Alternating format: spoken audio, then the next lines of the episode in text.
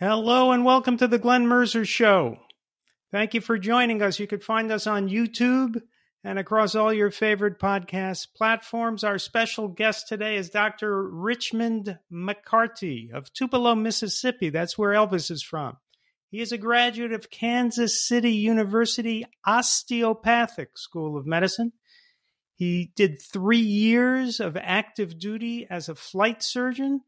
He's also certified in acupuncture. He's certified in lifestyle medicine. He's looking to open a lifestyle medicine clinic. He does something called Walk with a Doc, which we're going to talk to him about. Dr. Rich, thank you for joining us. Glenn, thanks for having me on the show. I feel honored to be on your show and I appreciate all the good work you do. Well, I'm honored by your honor. Thank you, Dr. Rich. Um, tell us about this this background. You you started uh, studying medicine in the middle of the country, Kansas City, and somewhere along the line, you got interested in acupuncture and lifestyle medicine. How did that happen? Well, I mean, I would say, um, Glenn, I've always been interested in multiple different uh, modalities. And I think one of the things that drew me to osteopathic medicine versus allopathic medicine is the fact that osteopathic medicine takes more of a whole body approach. Um, so some call it holistic. I don't know if I would use that word, but really it looks at the whole body. So whereas allopathic medicine really uses you know, more treatment modalities to diagnose and treat illnesses. I kind of look at osteopathic medicine, mm-hmm. looks at the whole body on how it's put together and really uh, dissects it down from the musculoskeletal system to the nervous system to the metabolic system. So I just felt that was the better fit for me um, because I actually have an older brother who went the allopathic medicine route. So we have one allopathic uh, medicine or MD, and then of course I went the osteopathic medicine route, which is a DO. Well, let's say somebody goes to a doctor because he's got um, pneumonia. Would would would the DO treat him any differently than the um, allopathic doc? Depends on the physician, Glenn. Um, so I would say you can go down a path and you can be a osteopathic medicine and still practice more traditional medicine. I think, you know, more than anything, obviously, the way I try to look at things is yes, if someone came in with me and we diagnosed them with pneumonia, um, we would want to go ahead and treat the pneumonia, but then we would, would want to look at their risk factors. What put them at risk, Glenn? How what what can they do to prevent or reduce their risk moving forward, uh, both environmentally, uh, physically, and metabolically, Glenn? So, fair to say that you're looking more for the cause and to prevent a recurrence, and the standard Western doctors are looking more just at the treatment and the medicines? Glenn, that's the only way I know how to practice is look for the root cause.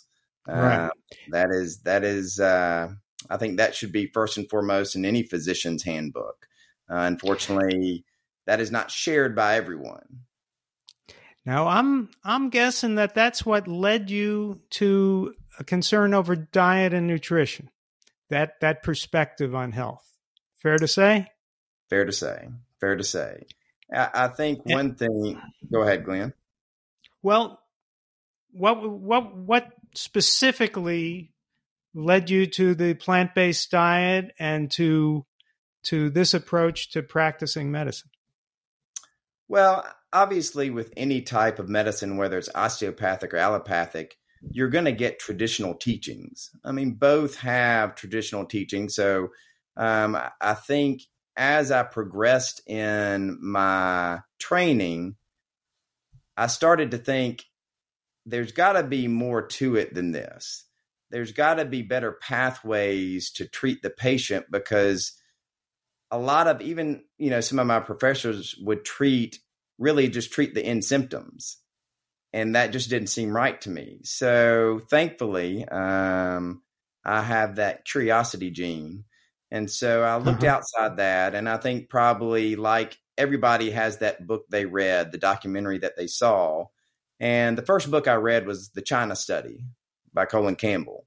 And right. that is, as you know, a landmark study, and he has been a pioneer uh, in that. So that that was that was the tip of the iceberg for me, and I was hooked after that. And so during my residency training, from there, uh, I read uh, Eat to Live by Joel Fuhrman, um, and then book after book. And then I started to integrate those same principles into my practice. And I would encourage, you know, my colleagues around me uh, as well. I tried to practice what I preach and, you know, push that message and open their eyes to really so much more out there than what we're taught. Because if you look at it, unfortunately, our current medical model is basically to keep people chronically sick because the the the pharmaceutical industry, the medical um, industry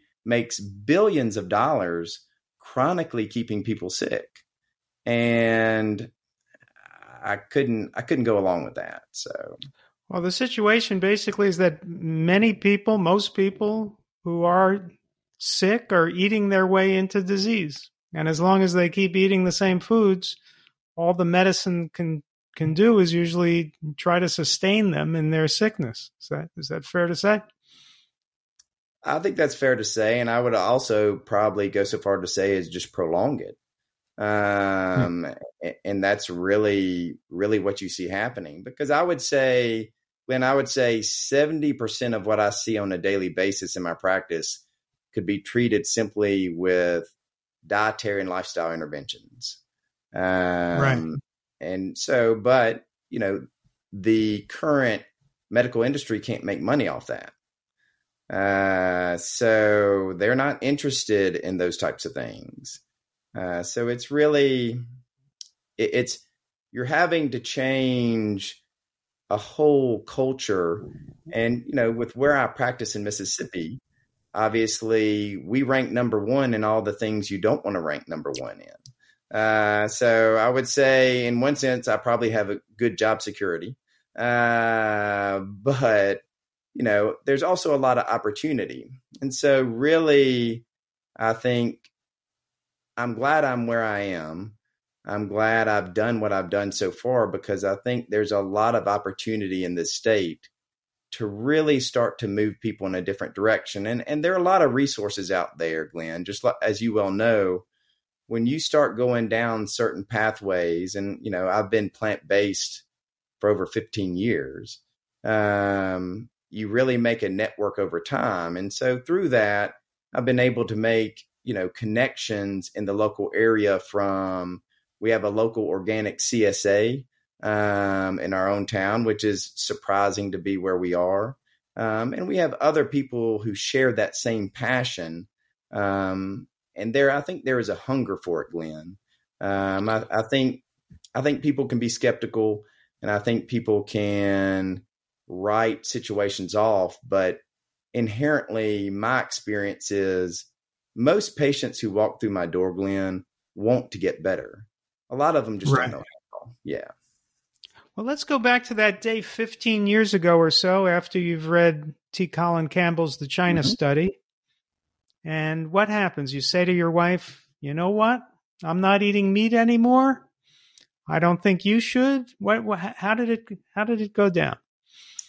Well, I think it was, you know, it, I would say it was a little more gradual transition. Um, obviously, you know, where I went to medical school, you know, Kansas is, you know, one of the beef capitals of the world. Uh, right. and so, uh, but I have a great loving wife. She was supportive of that. Um, and so we made that transition. And the interesting thing is, is I would say that first year I went 100% vegan, and I had, you know, I was I was very disciplined and strict. And then on my birthday, my wife said, "Let me cook you a small little fillet." and I said, no, I don't, I don't, I don't, I, I think that's a, that's a terrible idea. And she was like, well, just let me do it. You know, it's been a long time, and I said I I, I don't think that's a good idea. But anyway, I, I submitted because she's my wife, um, uh-huh. and that was probably the worst night of my life, Glenn. My really? body, my body rejected that, and I really didn't eat uh-huh. that much. But it had been so long since I had had any type uh-huh. of product. It was, it was a bit surprising to me as well, but it was a very good lesson. Uh, well, I hope your wife learned that lesson too. She did. She did. She now, did. now, what about her diet? Did she did she transform along with you?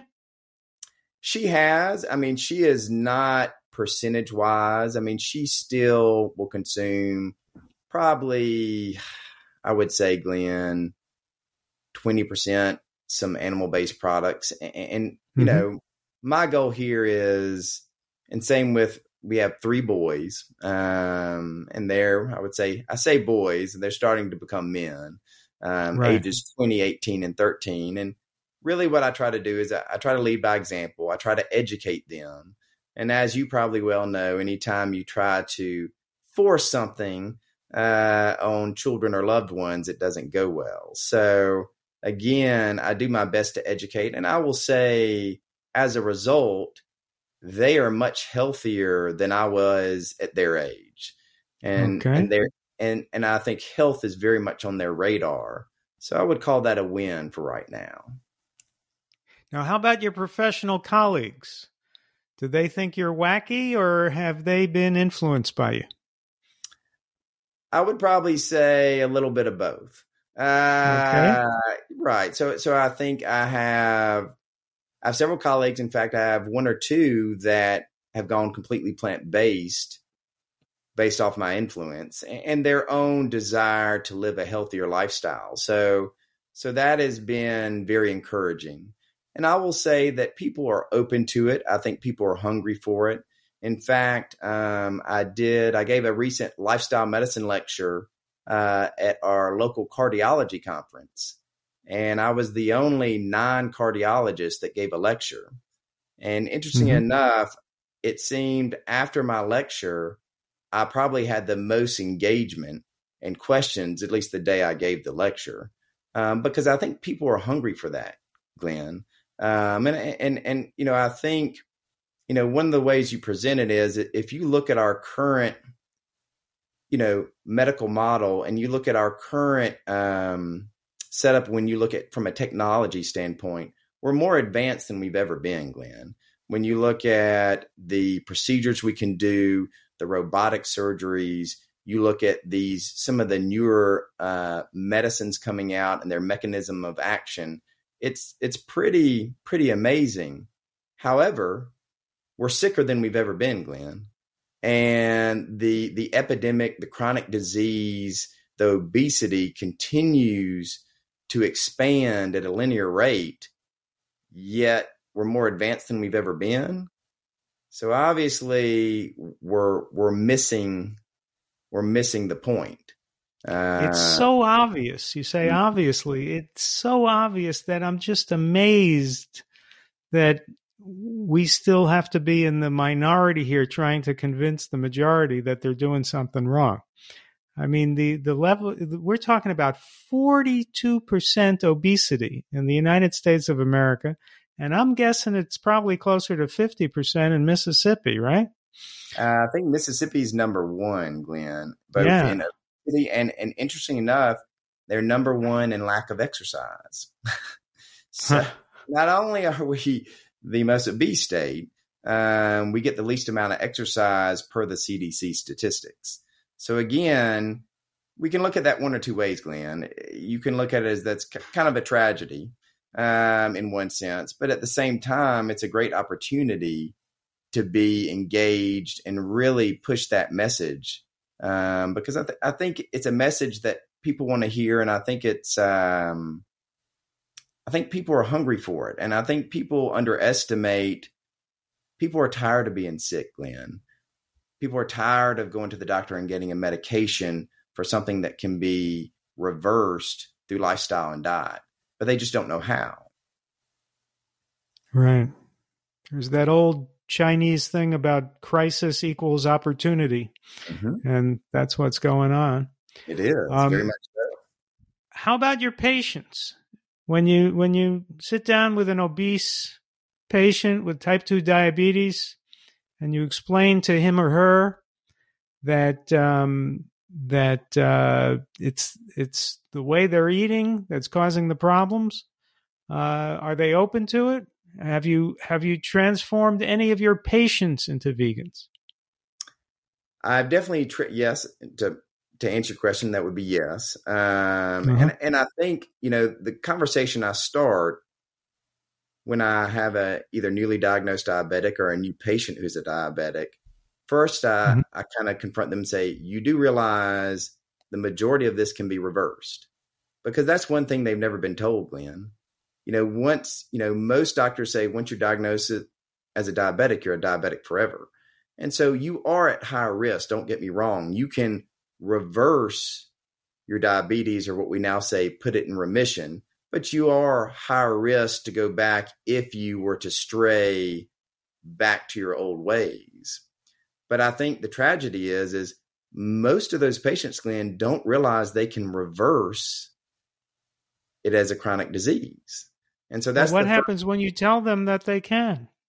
Then they're open. They're they're definitely open for that. And so that's that's do you, do you say to them, look, you can reverse this, but it means you have to stop eating meat and stop eating dairy and start eating uh, a human diet of fruits, vegetables, whole grains, legumes? Do, are, do they are they open to that? I would say it's baby steps. And now I, I would say some patients, Glenn, seek me out, and they seek me out specifically because how I practice medicine.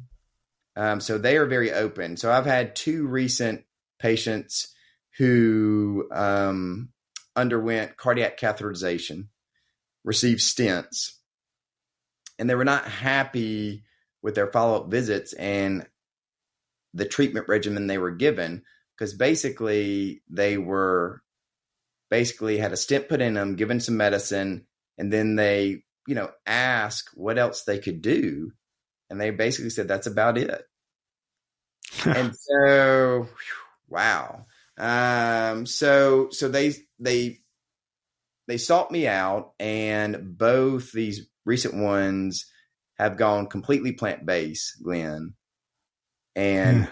remarkable, you know, response on their lipid panels, their just quality yeah. of life, their blood pressure, their weight went back to baseline, and I mean, they're sold. They, you don't you don't yeah. have to.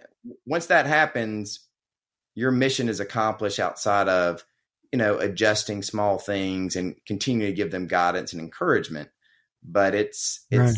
it's a great thing to watch, and I, I, I don't think I could continue to practice medicine if I couldn't do those things. Yeah. Yeah. I mean, I find that it works just about 100% of the time. That if people are overweight or obese, uh, either have type 2 diabetes or pre diabetic, uh, suffering from a whole range of metabolic disorders, if they eat the way you and I eat, they get better, like 100% of the time. Well, I would say 100% of the time, you're going to see significant clinical improvement without right. a doubt. Without a doubt. Yeah. And, and you know, and, and again, most most doctors either don't know the information or they don't think that their patients can do it what What do you think it is? I think it's a combination. Because frankly, I find it to be stunning. You know that they don't study nutrition in medical school. Doctors they don't. Most doctors do not practice the way you practice. Most doctors do not talk to their patients about diet. What do they think is making their patients fat and sick, if not what they're eating? Well, do you find I, it as stunning as I find it? I would say that I think most times I think there's it's it's it's multifactorial. Um, one is some doctors just don't, just don't know. They really don't know, Glenn, and, and they have followed like a good student the traditional teachings, and they have bought into that and they think that's the proper way to treat. Um, so, in one sense, that's that's one of the big hurdles we've got to get over. Um, we've got to integrate more teachings from a lifestyle medicine standpoint when you're training doctors. That needs to be part of the core curriculum, Glenn. Mm-hmm. And and it's not that the data isn't there there are plenty of studies to support this approach. I think the other thing you look at some some physicians, and, and this, this just isn't physicians, this isn't any career path, are content, Glenn. They're, you know, they're content with what they do. They're not going to go outside of their, you know, their space. And, you know, for the most part, that that's good enough for them. And so and I think that exists in any any career path. Uh, well, I, I, think that last point is is um, very insightful because I think for many doctors they're eating the standard American diet themselves. Correct. Some of them are overweight. Correct. But they are pillars of their communities. They are. They earn a very good living. They're looked up to. Why rock the boat and tell everybody that they need to be uh, on a plant based diet? You know, it it it it just isn't in most of them to to want to rock the boat. Exactly. So, and I would say the other thing, Glenn, is our current medical system is not set up to really support or reimburse that. So, so the way I look at it is the physician should get paid more if you get that patient off insulin. You get that patient off insulin, you just saved that insurance company $1,000 a month minimum.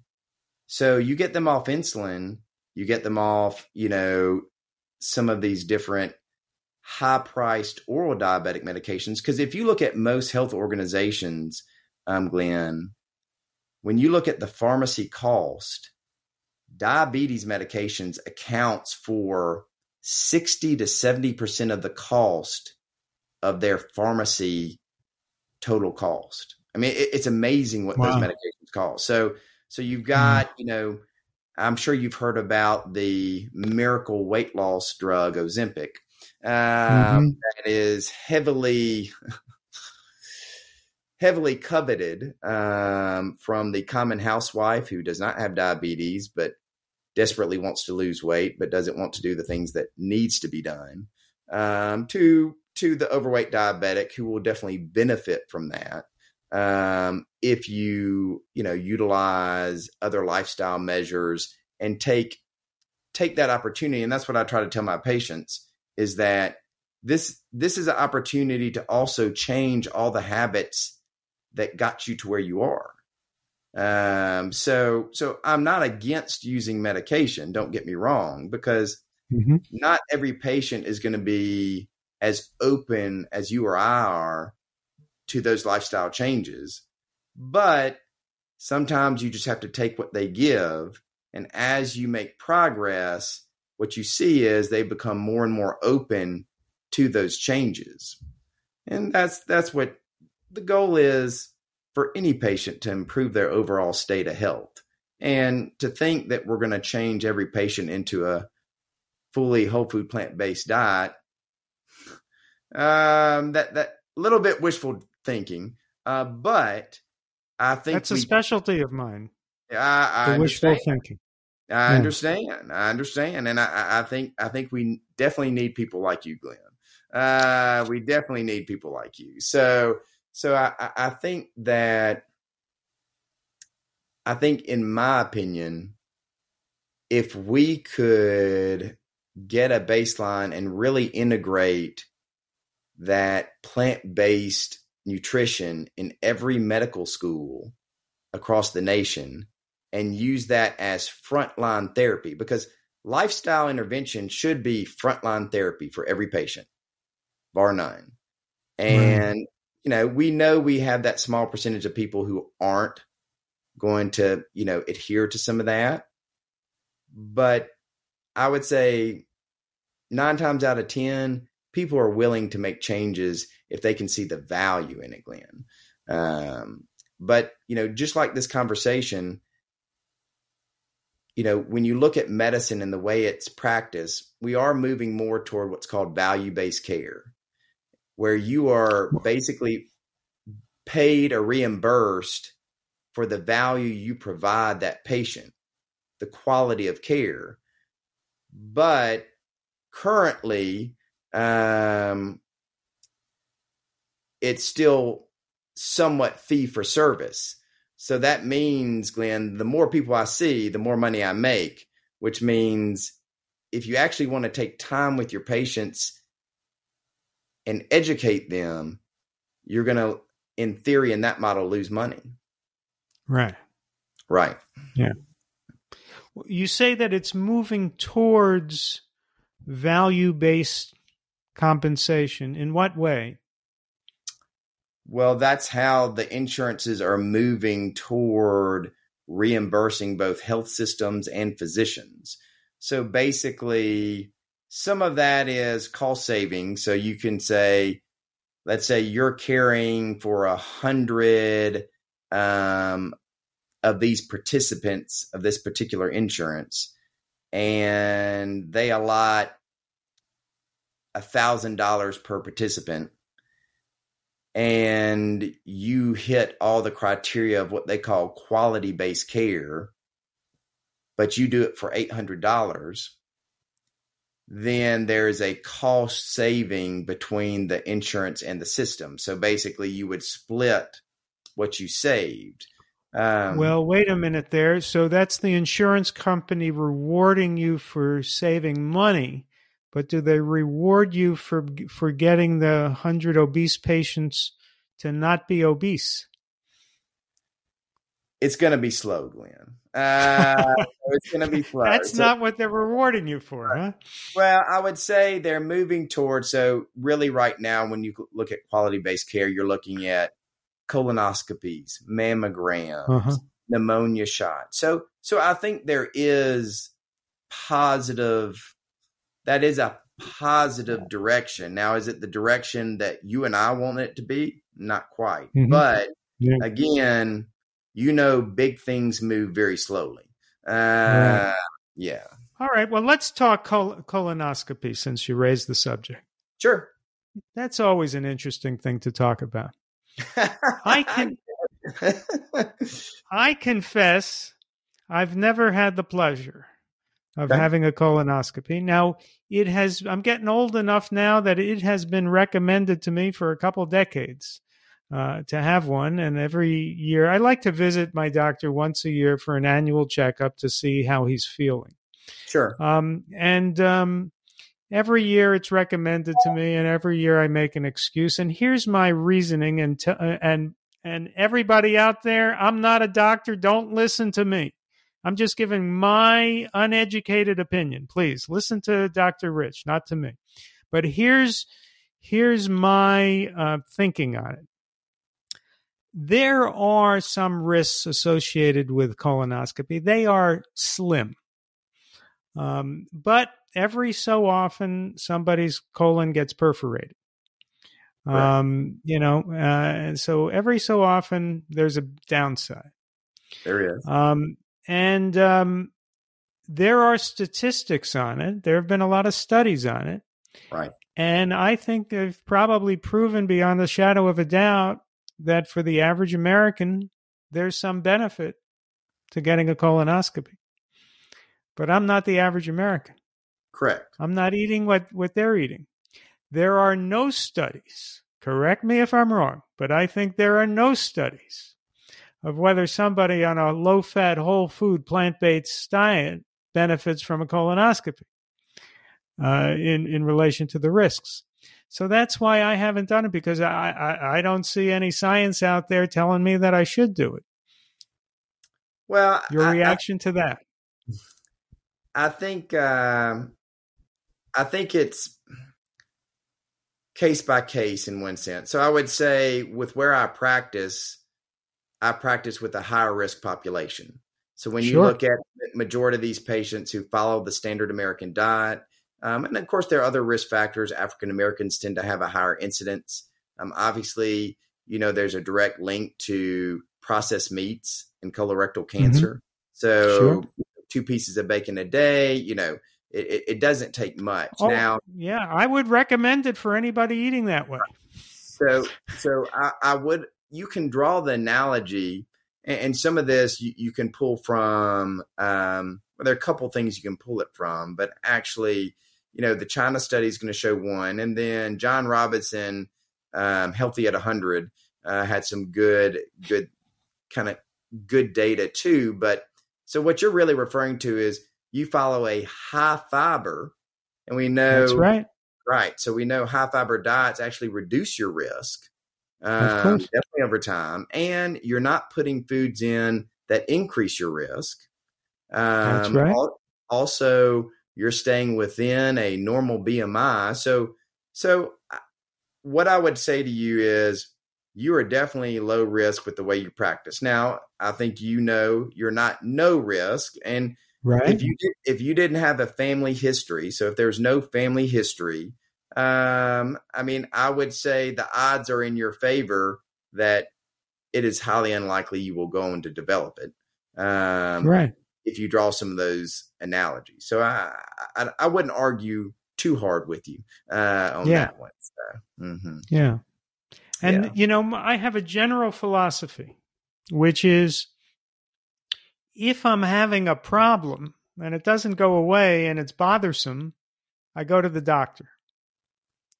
And I also check on my blood work from time to time. Um, you know, and last time I discovered I was a little low on vitamin D, so I'm taking vitamin D supplements. Um, but if I don't have a problem, I don't go looking for problems. Um, and um, I'm scared of tests that find things that sometimes you're not looking for. I'll give you another example. I, I once had 104 fever. So I went to the doctor. 104 is pretty high. It is. Um, and he did what was probably right. I am not criticizing him. He said I should have a chest x ray uh, to rule out pneumonia, I think was the reasoning. Correct. Now, I think, correct me if I'm wrong, that's probably standard of care, right? A reasonable thing for him to say? That would be so. I would say that would be reasonable if I had. I would probably screen you for certain things. If this was kind of the flu season, screen you for flu. Probably Right. get a baseline baseline blood count, and Right. depending on that, then I would say yes, a chest X-ray would be appropriate if there was no obvious etiology uh, to your fever. Right. Well, um, I um, I wouldn't object a- at any time to a blood test, but I didn't want the chest X-ray, and he Okay. said, "Why not?" And I said, "Because you're going to tell me that I have a a, a a nodule on my thyroid, or or or a dark spot in my lung. You're going to make me miserable. I don't want to know it." He said, "But if you had a dark spot in your lung, wouldn't you want to know about it?" I said, "Of course not. Why would I want to know about it?" I, I don't I don't go looking for things. I'm I'm feeling fine, except I got 104 fever. So could I please have an antibiotic? You know, and that that's my attitude. I just do not want to test for things if I'm not having a problem. I have 104 fever. I need to go to the doctor, but I do not want to do unnecessary testing. I understand, and I would say there is a lot of unnecessary testing um, that does exist out there. Um, so that's, I think it's important, you know, like anything, Glenn, is that that communication aspect between the patient and the doctor is key. And the better the communication, the more comfortable you are as the patient to understand the value of that chest X-ray and what it will do for Yeah. you and what it won't.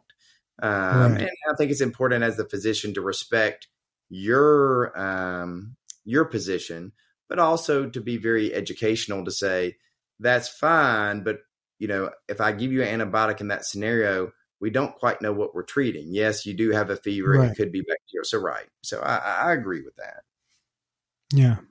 Yeah. I just think that, you know, very few doctors are encouraging their patients to engage in healthy habits with their diet. And too many doctors are willing to test to the limits. you know and so what you what you have is a is an unhealthy population that is worried about all kinds of you know nodules on their thyroid and all kinds of things that maybe they're better off not knowing about but what they should be focused on is eating healthy um well the focus you right right you were a uh, flight surgeon in the Correct. air force i was now Tell me about being a flight surgeon. I'm, I'm guessing that doesn't mean you were doing tonsillectomies in the cockpit. What what does it mean to be a flight surgeon? Well, I, I think in the old maybe maybe that would have voted to be true. Um, but but in this day and age, no. So a, a flight surgeon is essentially attached to a squadron, and they basically provide medical support from a aerospace medicine. So I did I had to go through some additional training as a physician in aerospace medicine. So I think any full blooded guy who enjoys, you know, activity, exercise, sports, uh, this was this was a great fit for me. Um, so uh-huh. I got to basically go through a modified version of pilot, you know, training. And so you get to kind of experience what they experience because if you don't, how do you know what they're experiencing? Um, so that was that was a really neat neat thing. So basically, you're you're attached to the squadron, and then you deploy wherever the squadron goes and continue to provide medical support. And that was that's kind of the general um, role of the flight surgeon. And and with where I was, I was stationed at what's called Beale Air Force Base, which is in Northern California. Uh, the mission of that base is reconnaissance and they have at the time they still flew what's called the U two, and that's the one where Gary Powers got shot down. Yeah, that uh, was right. That spy yeah. plane, wasn't it? Right, right. Yeah. So, so that's you know just from you know a medicine physiology standpoint, they wear what's called a complete pressure suit, and so basically a space suit, and they're flying seventy thousand plus uh, in altitude. So it's it's it's a neat neat setup. Did you learn to fly along the way?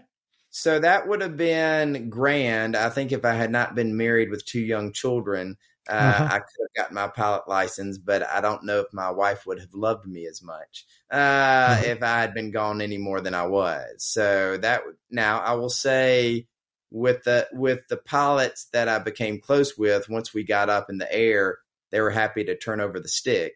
Uh, I just wasn't uh-huh. landing or taking off, so that that was okay. Fun. So you so, were like a little kid who's with daddy in the car with the steering wheel, basically, uh, and that was you know you got a lot of neat opportunities uh, in that aspect. So it was it was a you, great. Did you enjoy flying?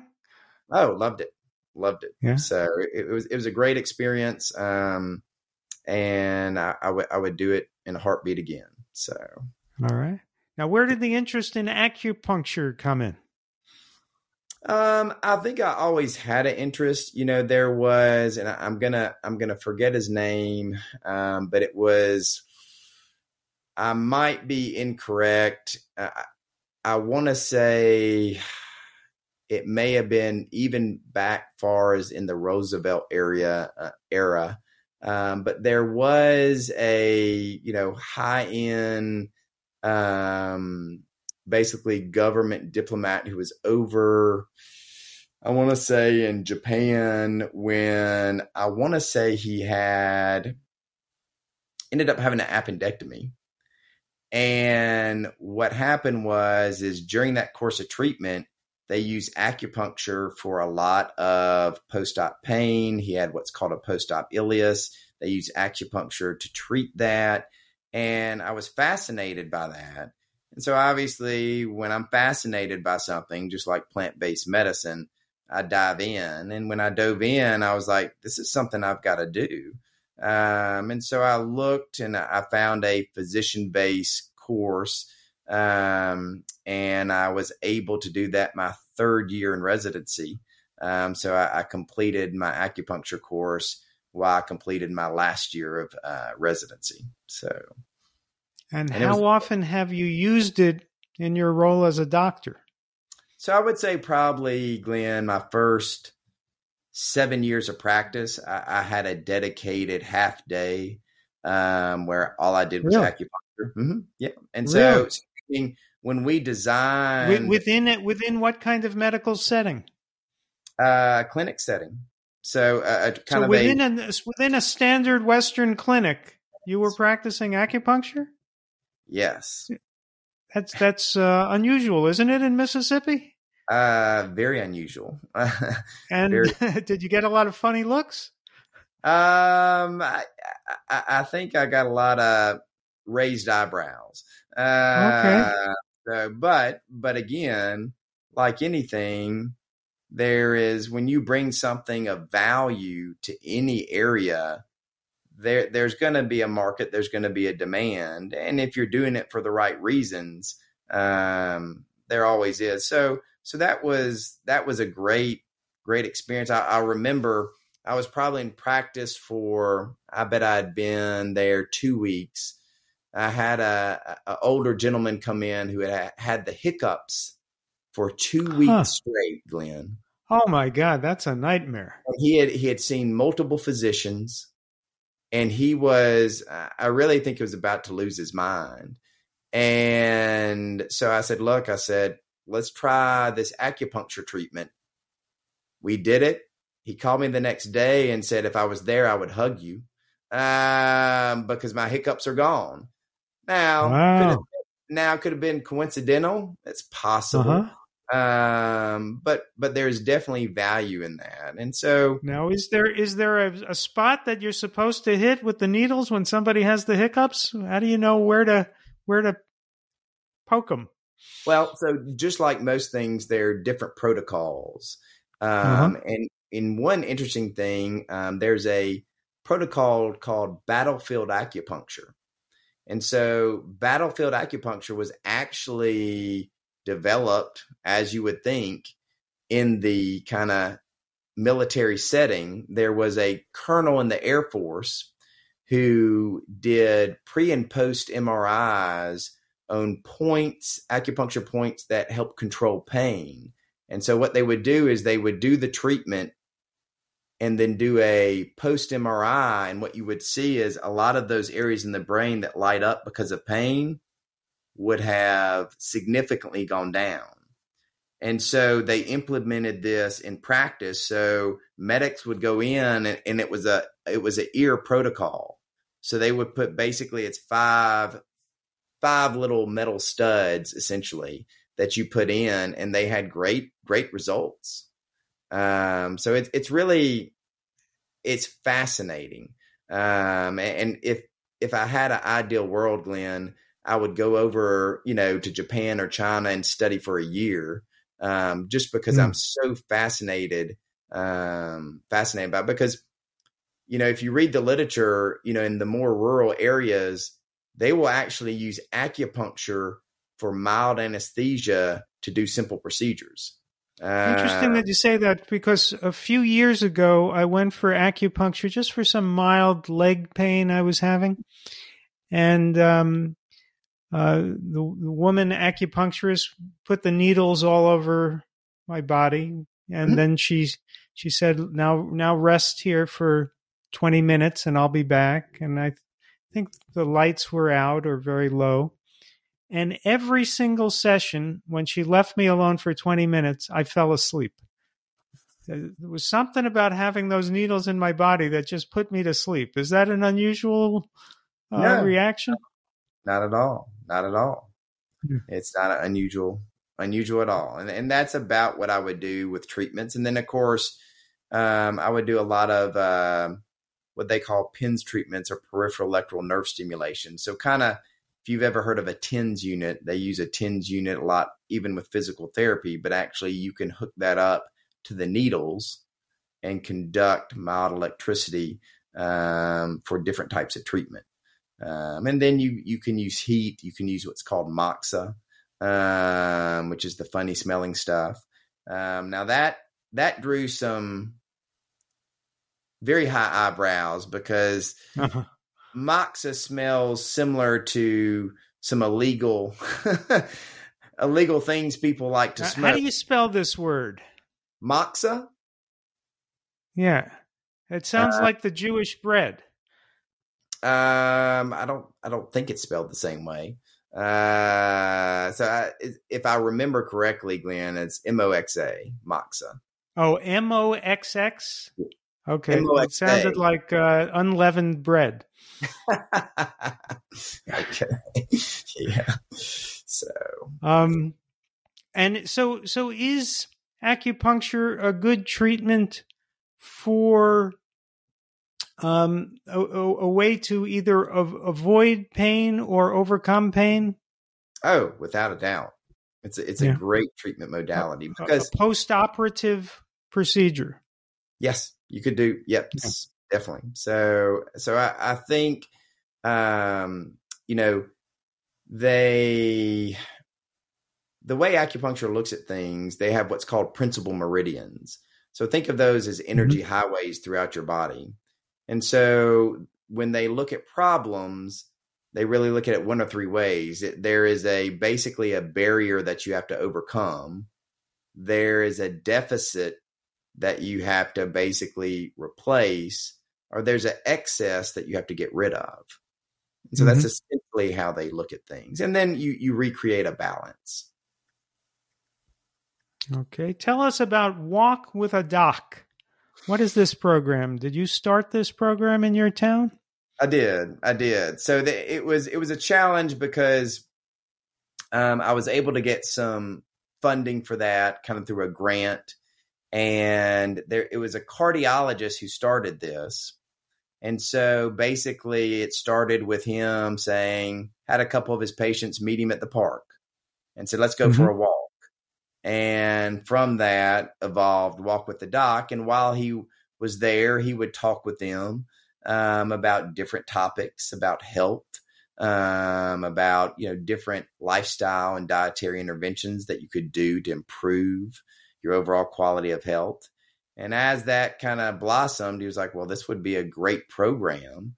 And so that Nice. walk with walk with the doc evolved, and so um, we have a um, nurse practitioner fellowship program through our hospital and I, I brought that in, and that's one thing they kind of help champion um, to bring people. And we have a local hospital track, and so we would meet, and w- somebody would give a little small lecture at the beginning, and then everybody would walk, and you would you could come up to you know whether any type of medical provider and have a conversation and ask questions, and it was very casual, um, which was very nice.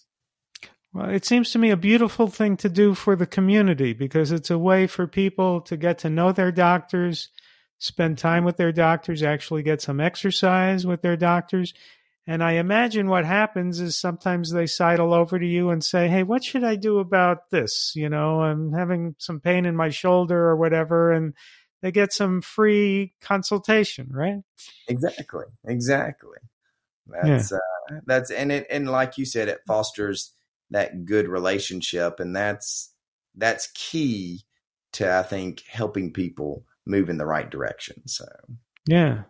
yeah, So, how many doctors are participating in in Tupelo in Walk with a Doc? I would not say a high percentage. um, I, I would I would like just a handful of you? just a handful. That's correct. So, Okay. so And and how many? So, on a typical, uh, is it a, a, an afternoon or early evening when you go walking?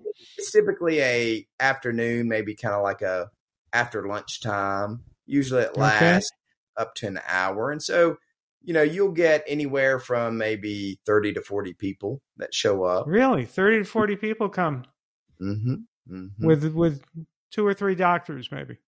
right, right.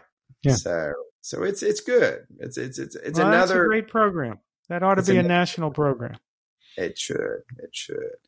I agree. Uh, and and now you you have ambitious plans to start a a lifestyle medicine clinic in Tupelo, Mississippi, right? That's correct. Um, we so are, what what do you envision this clinic? Uh, what what do you think it'll be like? What, how will it differ from most clinics? So this clinic, Glenn, is going to be more of a team-based approach, um, and so what that basically means is you're going to work with a team to improve your overall state of health. So what you'll do is you'll meet with me as the physician um, from a lifestyle medicine standpoint and from a metabolic standpoint. Then you'll meet with the dietitian who's going to be plant centered, plant based dietitian. You'll meet with the exercise physiologist because exercise is a key component to both, you know, acute and long term health. And then you'll have a screening by a physical therapist to look for any major functional deficits that may prevent you from doing that. So, all right. Yeah. And you hope that this will exist starting when? The hope right now, Glenn, is that we're we're projecting the first of the year. So January of 2024 is the current projection. Uh, but like anything, I won't hold my breath. Uh, but okay. we, will, we will continue to be optimistic and positive um, and work in that direction. But so far, we kind of have great, great support. I think I think there are a lot of people behind it. I think it timing timing is the, good timing at this point. And uh, again, we'll hope for the best and you know keep pushing. So once that happens, that'll be your your workplace. That'll be where you're working as a doctor full time, right?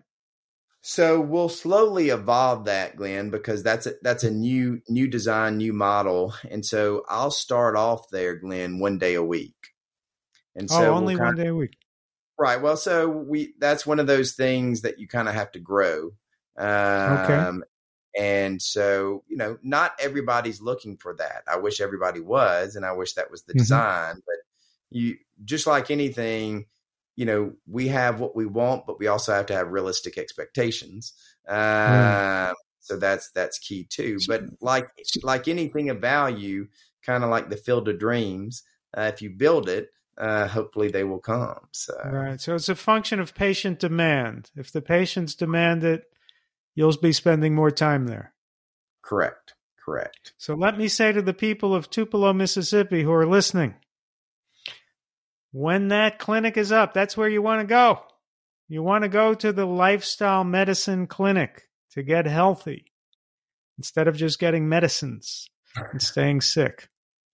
Exactly. Um, it's really that that simple and that obvious, isn't it? That people need to treat the causes of disease rather than just treating the symptoms.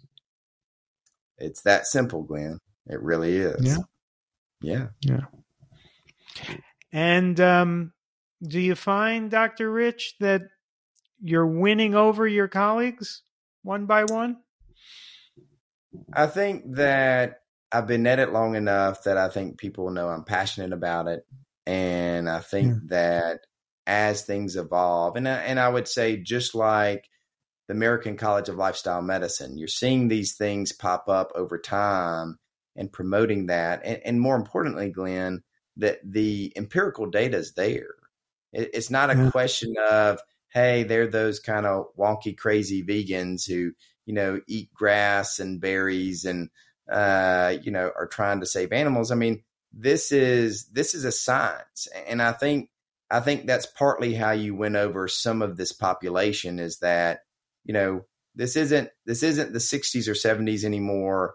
Um, I've got hard data to show you that why wouldn't you be doing this? Why would you still be, you know, recommending a low fat diet or a, you know, high protein diet in the sense that this is what that's going to do. So, you know, I, there's just not a question anymore. And, um, I think that's that's another avenue we approach because people I think I think most physicians will listen to reason when you've got data to back it up.